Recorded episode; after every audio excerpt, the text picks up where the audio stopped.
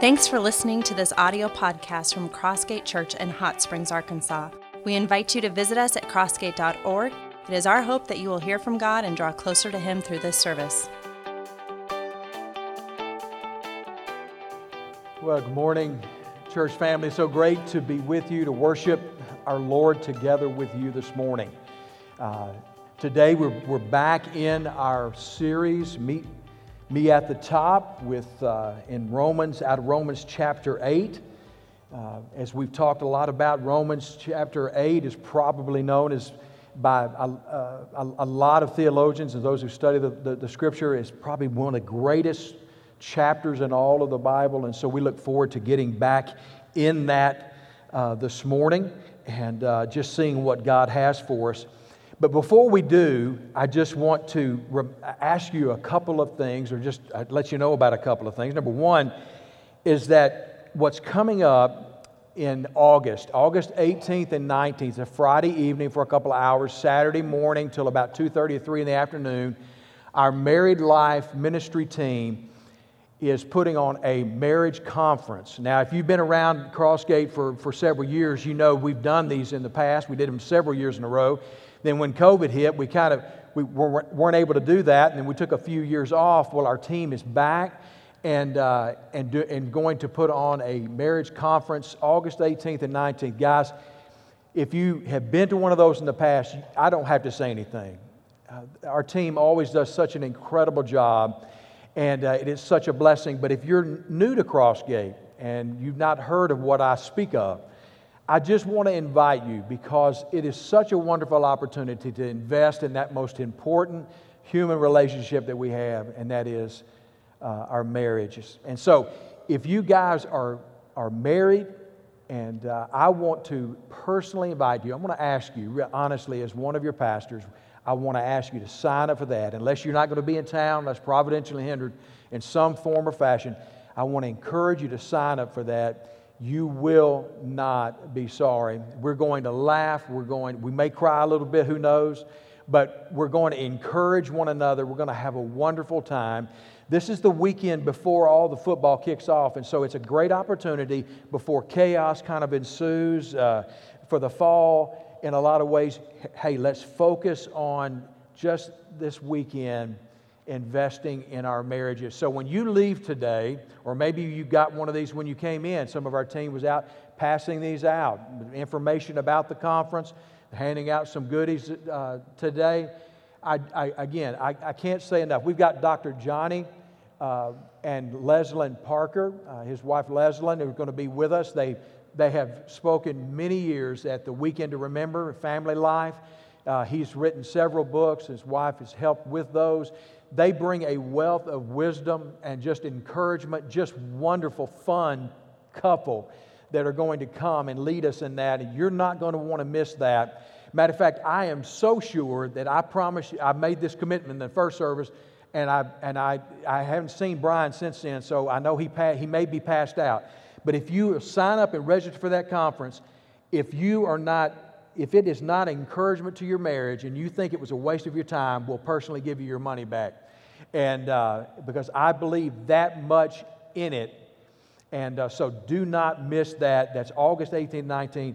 You can register. All this is all information is here. You'll get that on your way out. Register for that. And I even want to go one step further and invite the men Husbands, would you take the lead on this? On your way home with the card in hand, I want you to tell your spouse, I want you to tell your bride, we need to register for this. I'll register for this, or however y'all do that, but do it. You take the lead on that and to say, hey, we want to do this. Everything in our culture is working to tear families apart. We want to come together as a body of Christ. You do not want to miss that. It's going to be a wonderful, wonderful time. Now, speaking of marriage, Today, Tula and I celebrate our 40th wedding anniversary. I cannot believe it. I think, do we have that picture? Look at that. Look at that. You probably can't see it, but I got a little mustache. You know, it's just, it was a little fuzz. I had a lot more hair back then. 40 years. And it's not, and guys, it really, I just want to make sure you understand this before we go any further. It is strictly a coincidence that today we're going to be talking about suffering. Um, seriously, but I, I want to say to my beautiful bride just how much I'm so grateful for you. And uh, why so much, especially in ministry, not so much, I think, probably with Tula, because most people that if you've been around for any length of time, you know that I, they, they keep me around because of her. But I, but, but seriously, we have always done ministry together.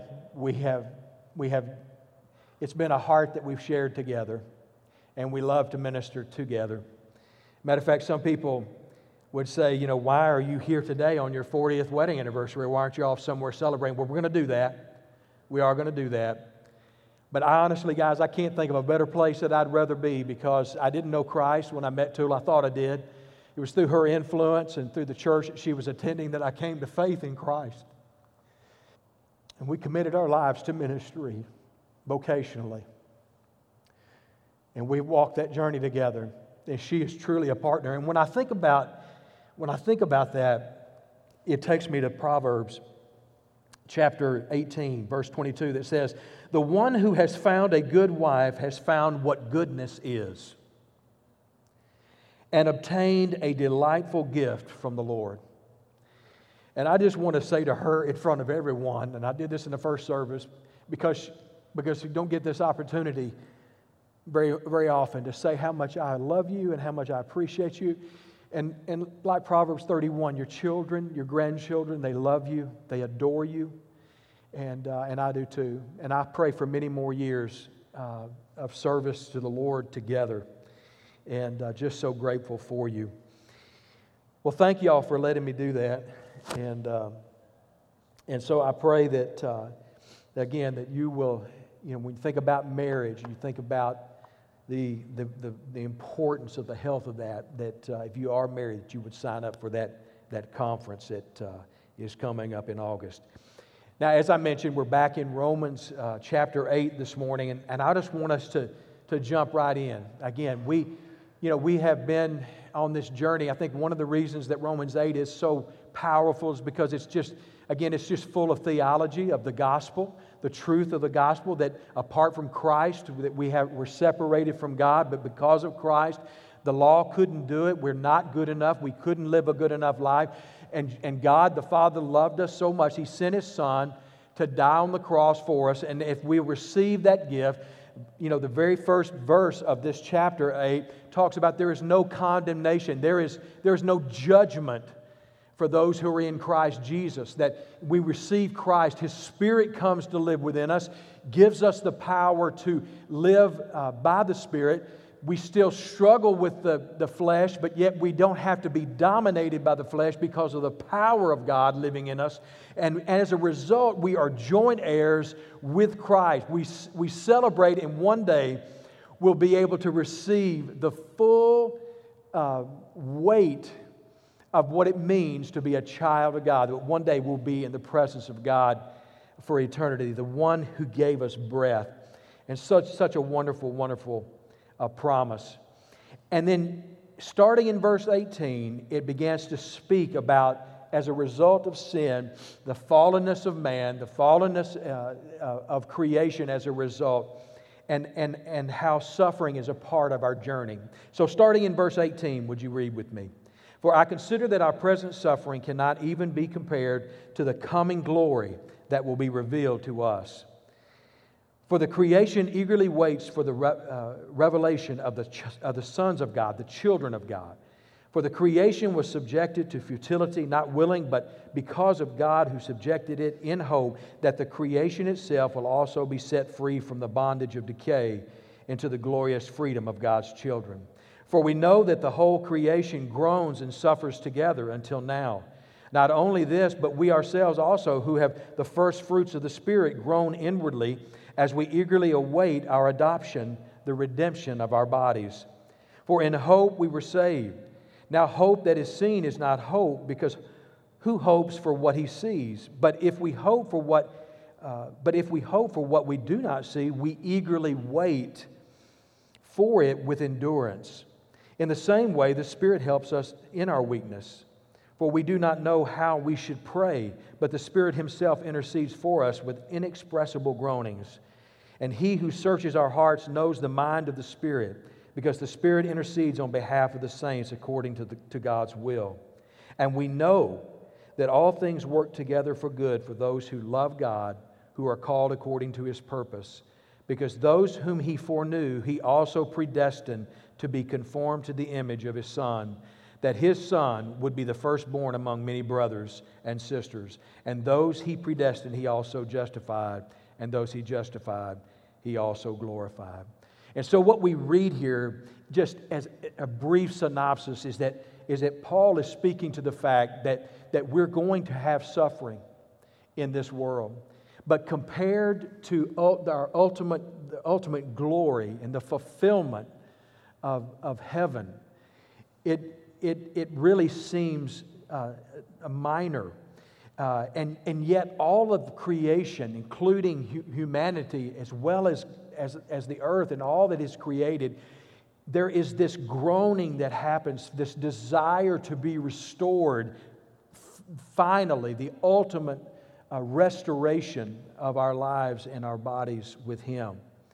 Um, but verse 28 is probably one of the most famous verses in this chapter and probably is one of the most famous in all of Scripture. And it's one that we quote when we go through times, uh, through bad times, through times of trouble or suffering.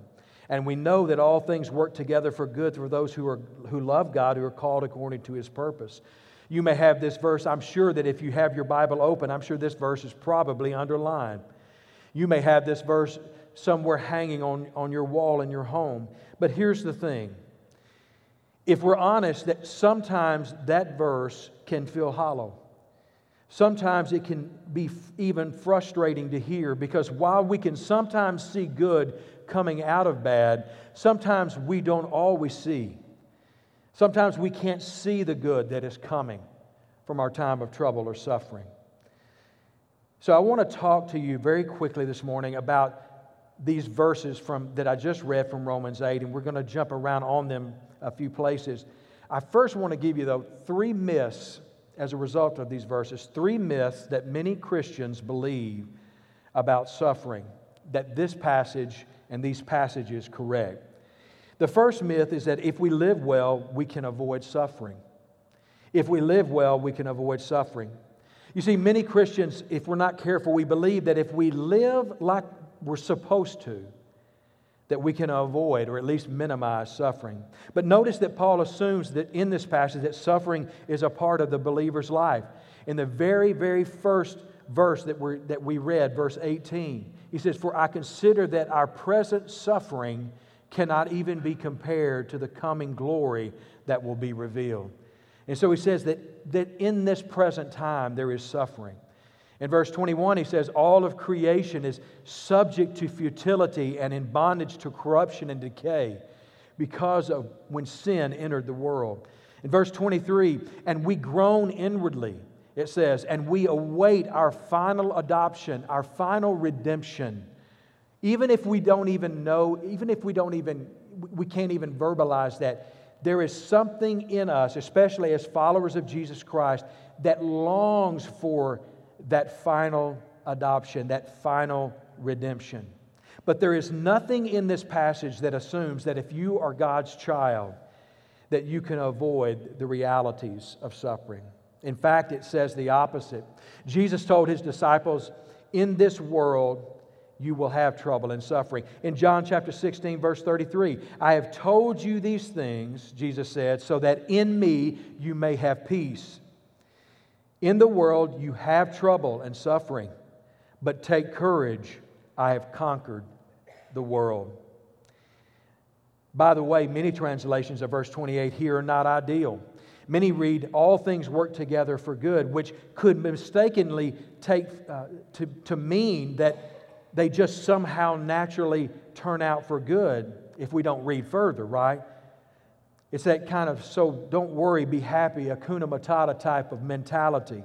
But the actual Greek makes it clear that God is the one who's working them for good. It's not saying that things that, we, that happen that are painful or that bring suffering upon us are good. It's saying that these things can be worked for good in this world. in which we live that is fastly and, and furiously moving opposite direction of our Lord.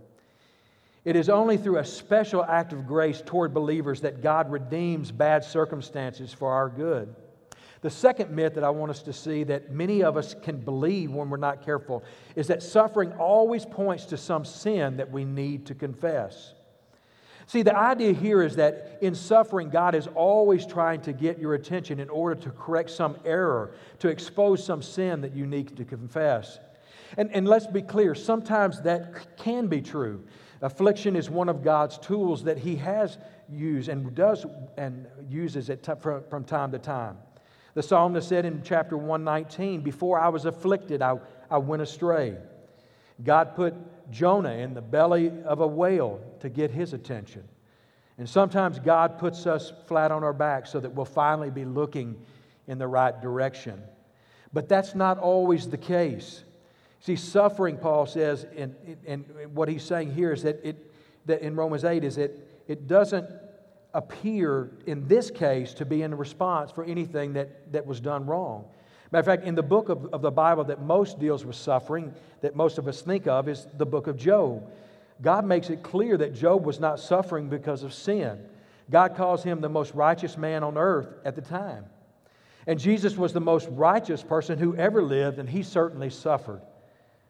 You see, not all suffering is trying to correct something in you.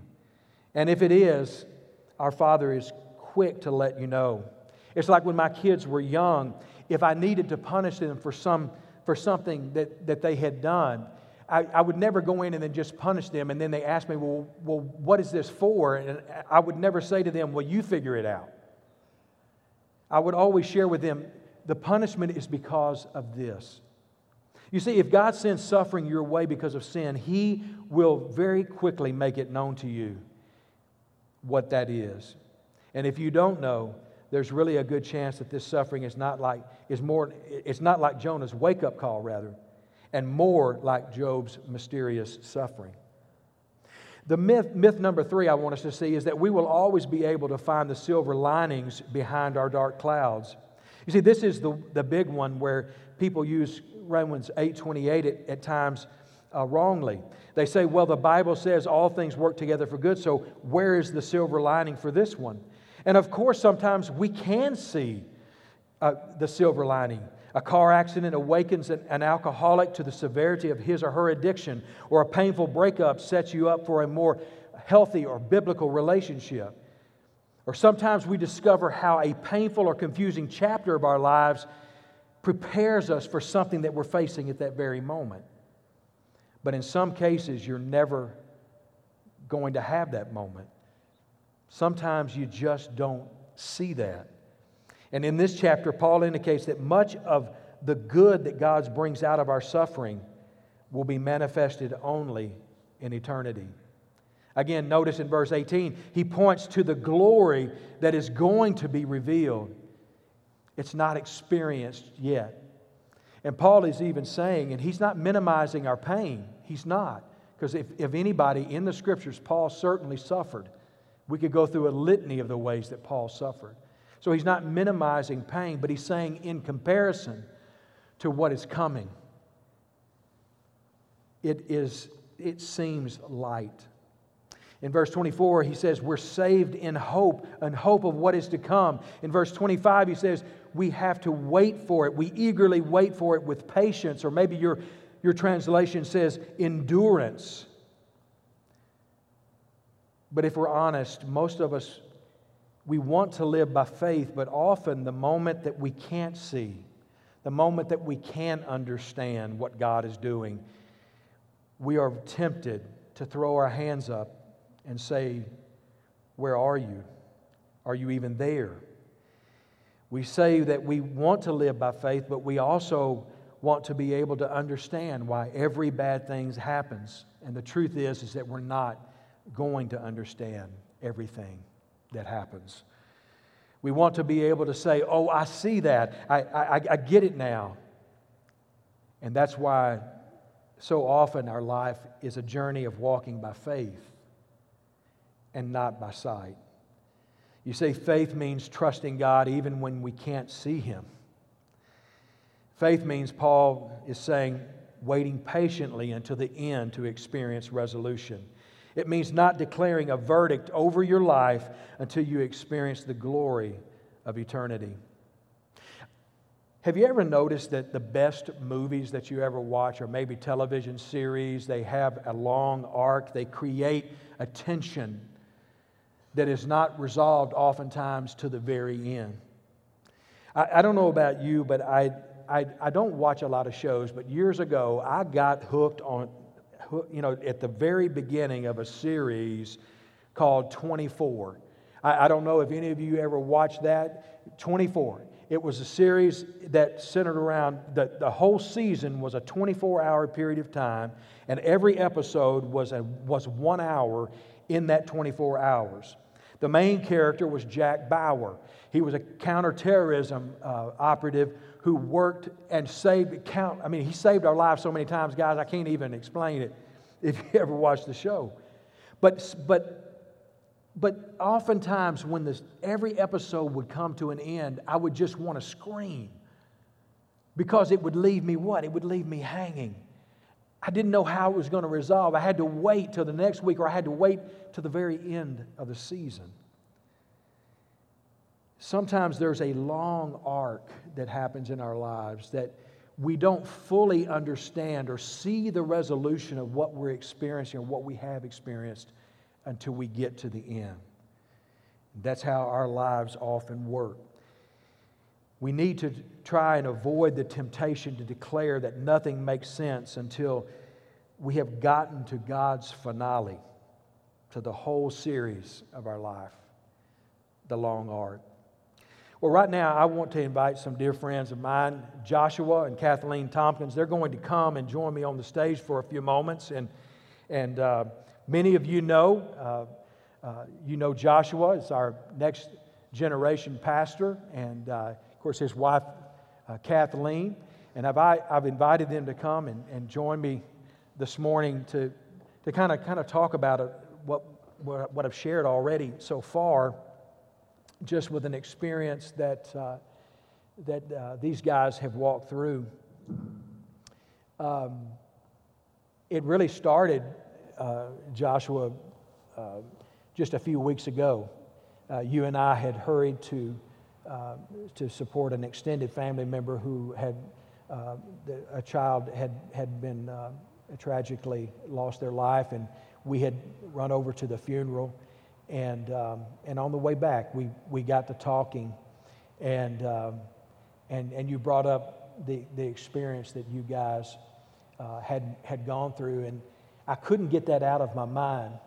Um, and I really felt like that, that God was wanting me to, to invite you up on the stage and, and, and allow you to share that story because I, I, think, I think our, our body needs to hear that. And you were gracious to say that y'all are willing to, to share.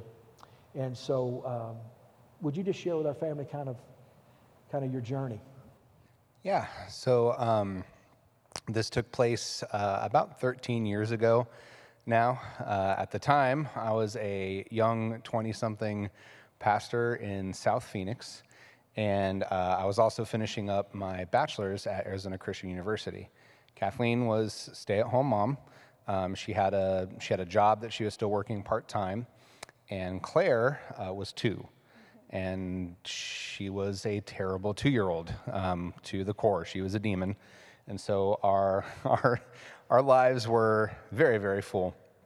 Uh, and at that time, um, Kathleen was full term um, with our son William, and like we're just we're just ready any moment for baby to be here. And uh, I remember uh, very vividly, I was in class and I got a text from Kathleen saying like, "Hey, I'm going like I'm at the uh, clinic where she was there getting um, like a Doppler reading just to kind of hear the baby's heartbeat, and they couldn't find the heartbeat. I'm gonna let her tell the rest. So I was 37 weeks pregnant, and I was so excited to finally be close to having this baby because um, Claire needed a sibling. He, she was um, a very high maintenance child, and so we are really looking forward to have something else for her to do. And so um, I went to my appointment, and it was just a regular yay your full term kind of appointment. And when they went to put to try to find the heartbeat, she couldn't find it. And so she was like, "Oh, this is a new Doppler, and I've had had trouble with it, so I'll go get another one." And she she tried that one too, and still nothing. And so, as she was trying to figure out what was wrong with her Dopplers, I was trying not to freak out. In my mind, I'm thinking, "There, this is just a, a Doppler problem. This is the baby's fine." Um, but all the while, becoming aware that I hadn't really felt him move until uh, since the night before. The night before, he was very active, and he usually was. So um, while we were trying a third Doppler and trying to make the baby move, um, I just remember uh, really thinking, this, this is not going to happen to me. This is something that happens in movies. We're fine. Um, and that's when I had to, we just had to drive home at that point, still not, fear, still not feeling the baby and still not having a heartbeat, um, to try to get an ultrasound and see what was going on. So there was an ultrasound tech that met us in house, and he set up. Um, I mean, it, it, it, felt like hours. I don't know how many, I don't know how long actually passed, but I mean, the whole time just trying to get him to move, um, trying to reassure her that you know this is we're going to be fine. Um, you know, we're just panicked right now. And so ultrasound tech came in, set up shop. He he hooked it up to our TV, and. Uh, the moment it was on the television, I mean, we just knew. And the only words I remember from the technician were just, baby didn't make it. And that was it. He packed up shop, uh, you know, said his sorries, and it went away. And we were just kind of left in just shock. Um, because, you know, in that, that situation, we like, what do we do? What's, what's next after this? You know, like, you know, we called our parents, uh, told them, uh, called my, my senior pastor, told him so that the church would be made aware what's going on. Um, but then there was this like horror that like the, the only thing that has to happen now is he still has to be born. You know, there's no surgery for this. It is just, we have to still walk through that process of him being born. And so, you know, we called the hospital, um, got there, and really that time is probably what I what I've always felt was the biggest blur of just moving from person to person and what they had to do. I remember Kathleen, you know, she's uh, a really big trooper in like natural birth, and um, that's always like been her like a big strength, um, and I am still horrified by that. But you know, her main thing was like, I don't I don't want to feel this pain. If there's no reward, I don't, I don't want to walk through this pain. And so we, we walked through the process of um, just getting her the pain medication that she needed so she didn't have to feel the labor. Um, you know, and what, what seemed to be, again, just hours of agony, um, finally he was, he was born. And the term for this is stillborn. Um, and, and in that moment, like after he was born, the room cleared out and it was just, it was just us. You know, we had an opportunity to to be with him, to look at him. Like he had my nose. He looked a lot like Claire. Um, unfortunately, he had my feet. Um, and you know, we just took time to be with him in that short time that we had. And I do remember there being um, really a peace that we did not comprehend, which I, now looking back, I know God protecting us. I'm not just fully breaking down, but we had a, uh, a nurse that even pinpointed it where uh, her name's Tiffany, and she had walked us through this whole entire process. And she remembers, she, she communicated to me, like, you know, I'm, I'm walking into this room expecting just sorrow and all of these things. And she's like, I'm walking into this room, and she's like, I'm, I'm seeing peace and, and even like joy. And she couldn't comprehend that. And I think that was a lot of God just being very present. Um, you know, then, then they take him away. Um, it was the weeks that came afterwards and months that came afterwards that were hard. You know, there were lots of little things that would keep popping up that just kept reminding us that there's not a brand new baby in our arms. Uh, I know for Kathleen, I remember just her struggling and, and crying through like her her body is like you just had a baby like it you know there you should be nursing a child right now and her praying like god just please stop this in my body because i don't want to be reminded that i don't have a baby to nurse. Um, you know myself it was picking up his ashes you know driving and and picking up his remains. And i, I remember i think i don't even made it a couple blocks um, before I remember like looking in the rearview mirror and it's like I, you know, there should be my son in this seat, and it's not. It's just, it's just his ashes, and pulling over and just breaking down, and um, a lot of that through that time it was just none of us really doubted God's existence. It was never that, but I mean, we were definitely angry with God. There was a lot of questions towards God, and there was no answer. Like you, you talked about the miss, a lot of people were trying to point out the silver lining. And I would get, I would get mad and, and be like, show, show me the goodness. You know, how, how is there goodness in this, you know, in my son being dead? You know, show me the goodness. Like I, I prayed in that room, like, God, I know you're capable. If you could take the life out of my lungs and put it into his, you can do that right now and, and there's nothing. And so, still to this day, we don't have an answer as to why William passed. Um, physiologically, there was nothing wrong with him. There was nothing wrong with Kathleen. The umbilical cord wasn't wrapped around his neck. His heart just stopped working. Um, and I want to let Kathleen talk about the, the rest. Um, I just remember sitting in that room after I had had him, and um, feeling this overwhelming sense of peace that I can't explain. And um, that I know what that verse in the Bible where it says the peace that passes all understanding. We had so many people praying for us at that time.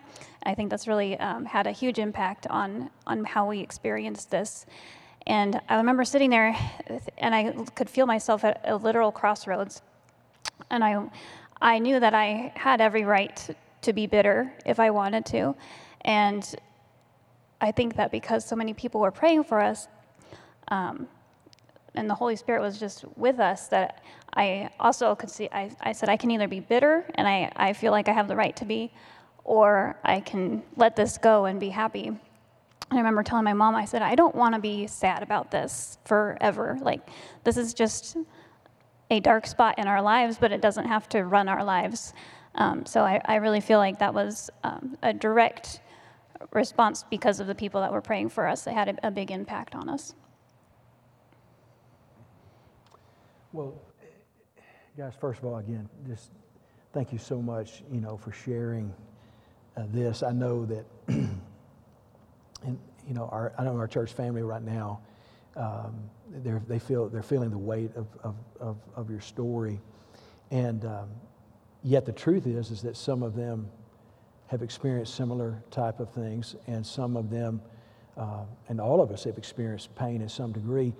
Um, but, but I know it's, it, but I know for them, uh, your willingness to be vulnerable and to share this journey um, is so important um, and, and, a, and, such a blessing. And I know it draws their affection and their love for you uh, to, to a greater place as, as we kind of begin to, to, to, to wrap up, what would you share, um, both of you, or you know, how, however you want to this, just what do you believe that, you know, that learning that to walk by faith, that, that you're not seeing really the, uh, until, uh, until eternity, what do you think has been the, some of the things that God has shown you uh, in walking this path?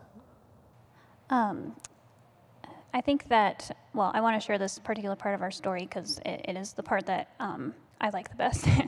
uh, I was sitting in the hospital room with, and I was holding Will in my arms, and uh, I just remember I was pleading with God, and I prayed. I said, God, please let me be holding a live baby by this time next year.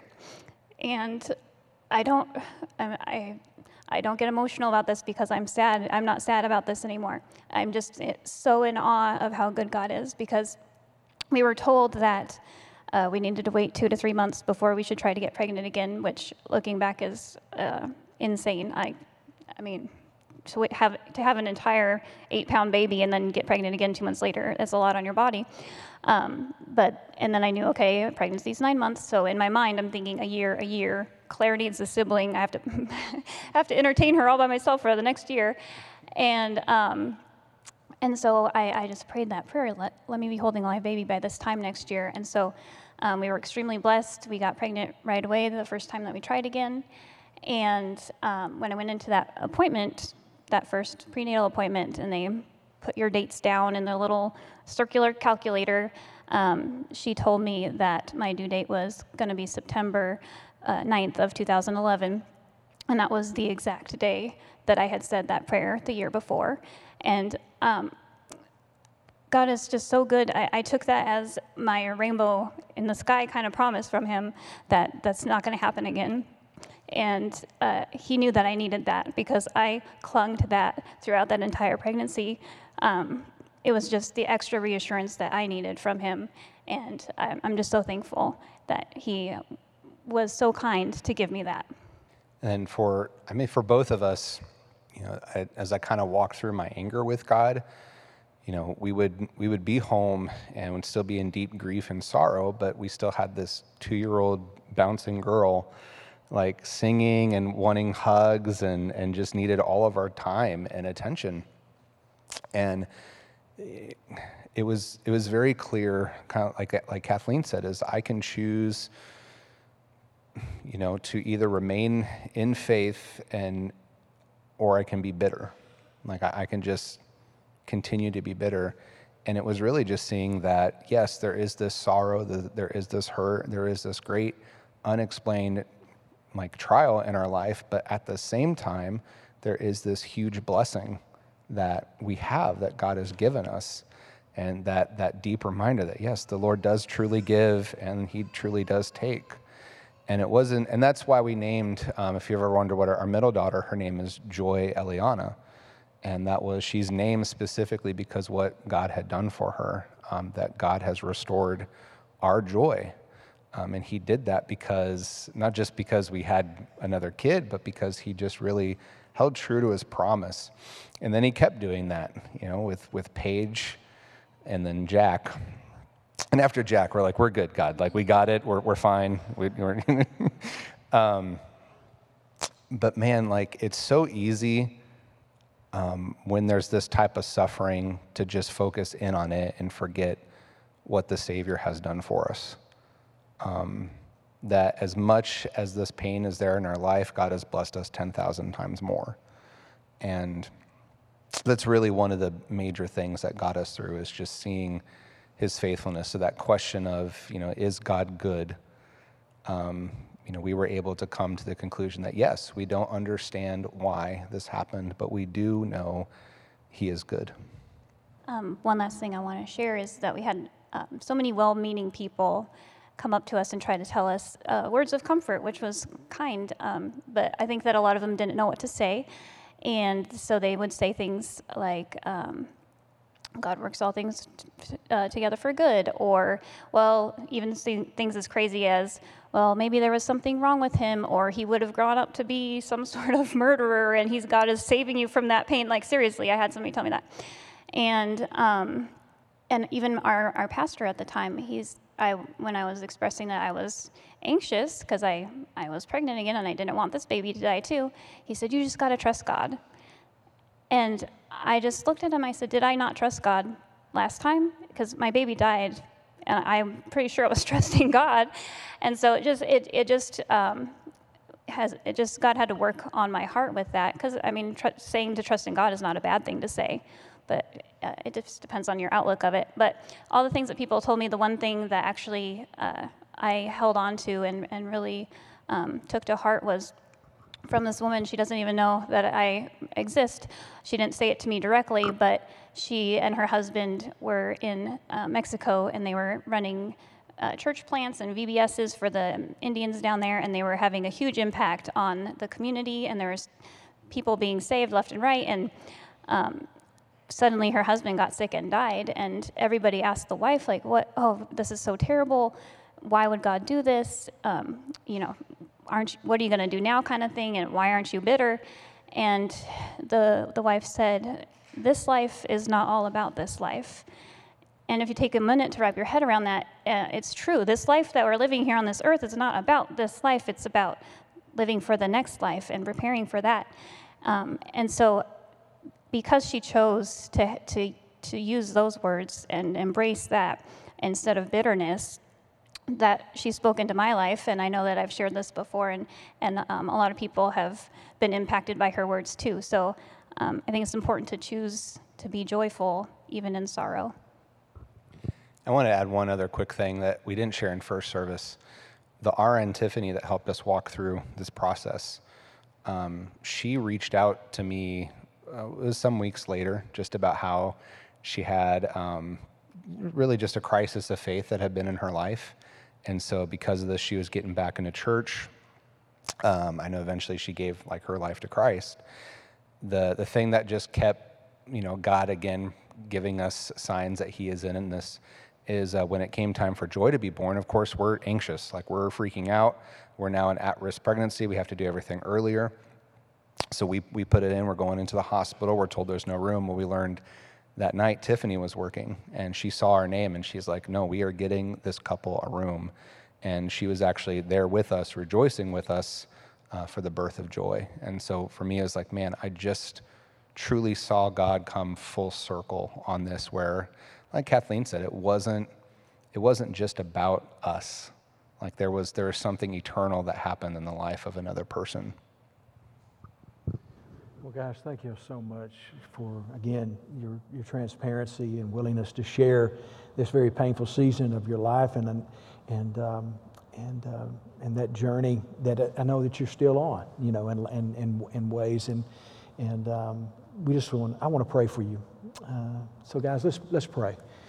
Father, I want to thank you so much uh, for, uh, for Joshua and Kathleen, Lord, and just again, uh, Lord, you you're well aware uh, of all that they've walked through in, in, in, in, that season and, and as they continue to, to journey uh, and, uh, and, and process and, and, and as you continue to work uh, in and through uh, that in, in them and, uh, and, and how you've even used that in so many ways already. only you could do that. Father, I pray that you would just help them to know that, that that Father, that uh, again, uh, again and again, just how much you love them, that, uh, that uh, your heart is um, pleased that they, they, they, would, they would share and, and um, the, the, rawness, the honesty uh, of, of working through that, that season. Um, Father, I thank you that, you know, that even when we can't see your hand, that we can trust your heart. And, um, help us in, in that. Um, Father, we're, we know that we're, we're, we're fallen, and, um, and in our weakness, uh, Lord, uh, we pray that you would, uh, you would just strengthen us and grow us, even in our times of trouble and, and, and suffering. Bless this family. And uh, Father, we look forward to the day then uh, we will all see their son again. And so, God, we love you and uh, we thank you uh, for this opportunity uh, to hear their hearts this morning. Bless them, I pray, in Jesus' name. Amen. Thank you, guys. Let's, let's encourage them this morning. I come, God, I come, return to who's broken, the one who's torn me apart. You struck down to bind me up. You said you'd do it all in love, that I might know you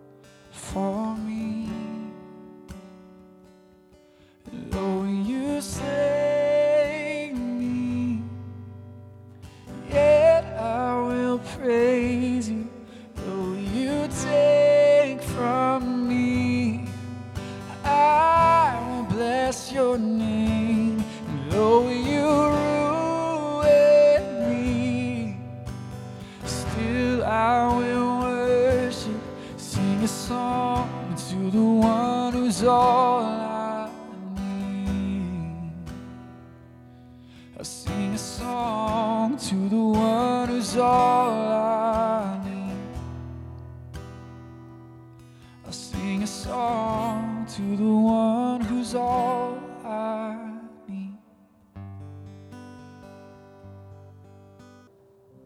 Sing a song to the one, the only one that I need.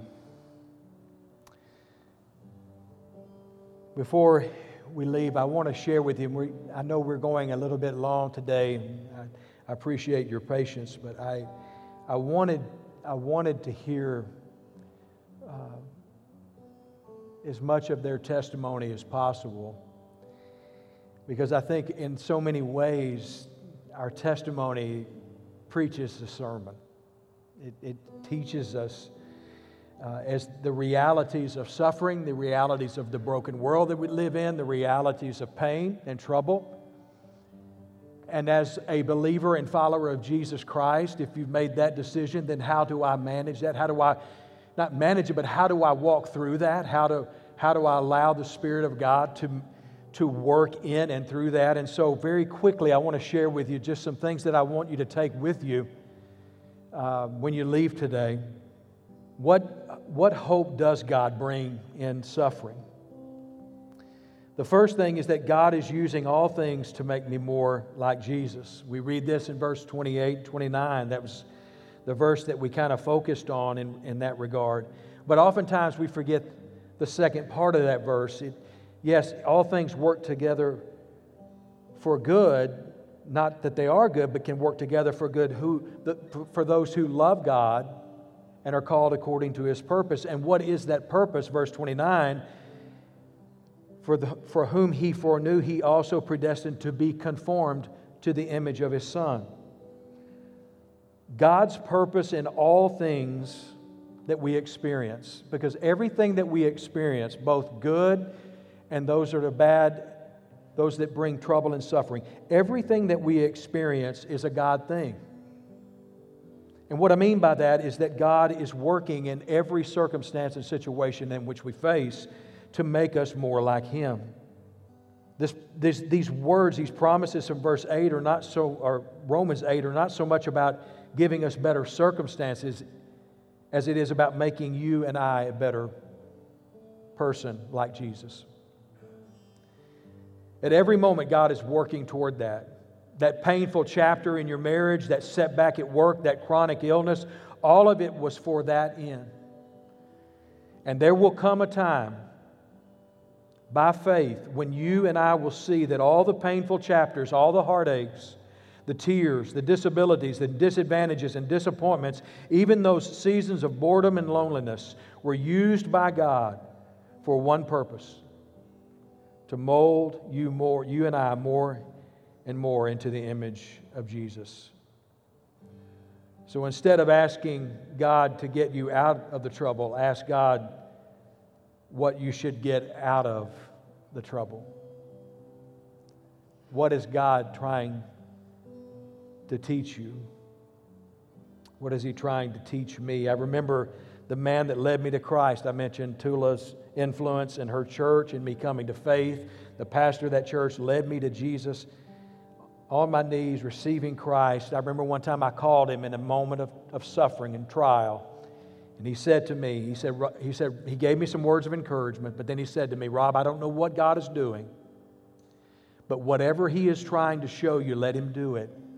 Because God loves you so much that He'll bring that back around. There's something that He's wanting to show you about Himself and about you. Let Him do that. The second hope that we have, the second pillar that is that my story ends with the redemption of my body. There is a physical redemption of body, soul, and spirit that longs to be that, that final adoption, verse 22 and verse thir- and 23. When you get to be my age, things start hurting. But there is, there is coming a day when this body is going to be redeemed. My spirit is going to be redeemed. Not just back to the days of my youth, but to a body like Christ's resurrection body. It's not going to ache or get sick or struggle There'll be no more tears, no more pain. And along with my body, all of creation is going to be redeemed. And I know I look forward to that. The one thing that, that Paul is saying, and I want to remind us of this, is that he's not minimizing our pain because he knew pain. But what he's trying to help us to see is that we're going to experience it, number one. But then, number two, he's wanting us to see what is coming. He says in 1 Corinthians 2, verse 9, that eye has not seen, ear has not heard what the Lord is preparing for those who love him one day.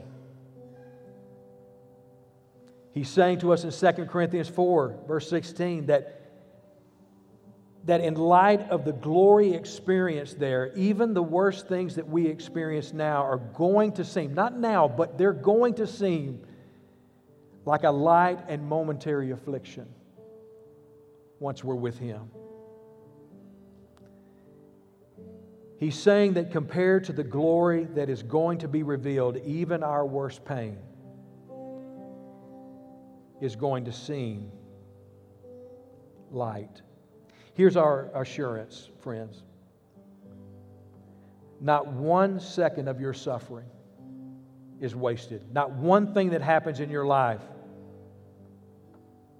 that has happened in your life, is wasted. And it is working, it is doing something. The third thing is that in the meantime, the Spirit perfectly intercedes for me and for you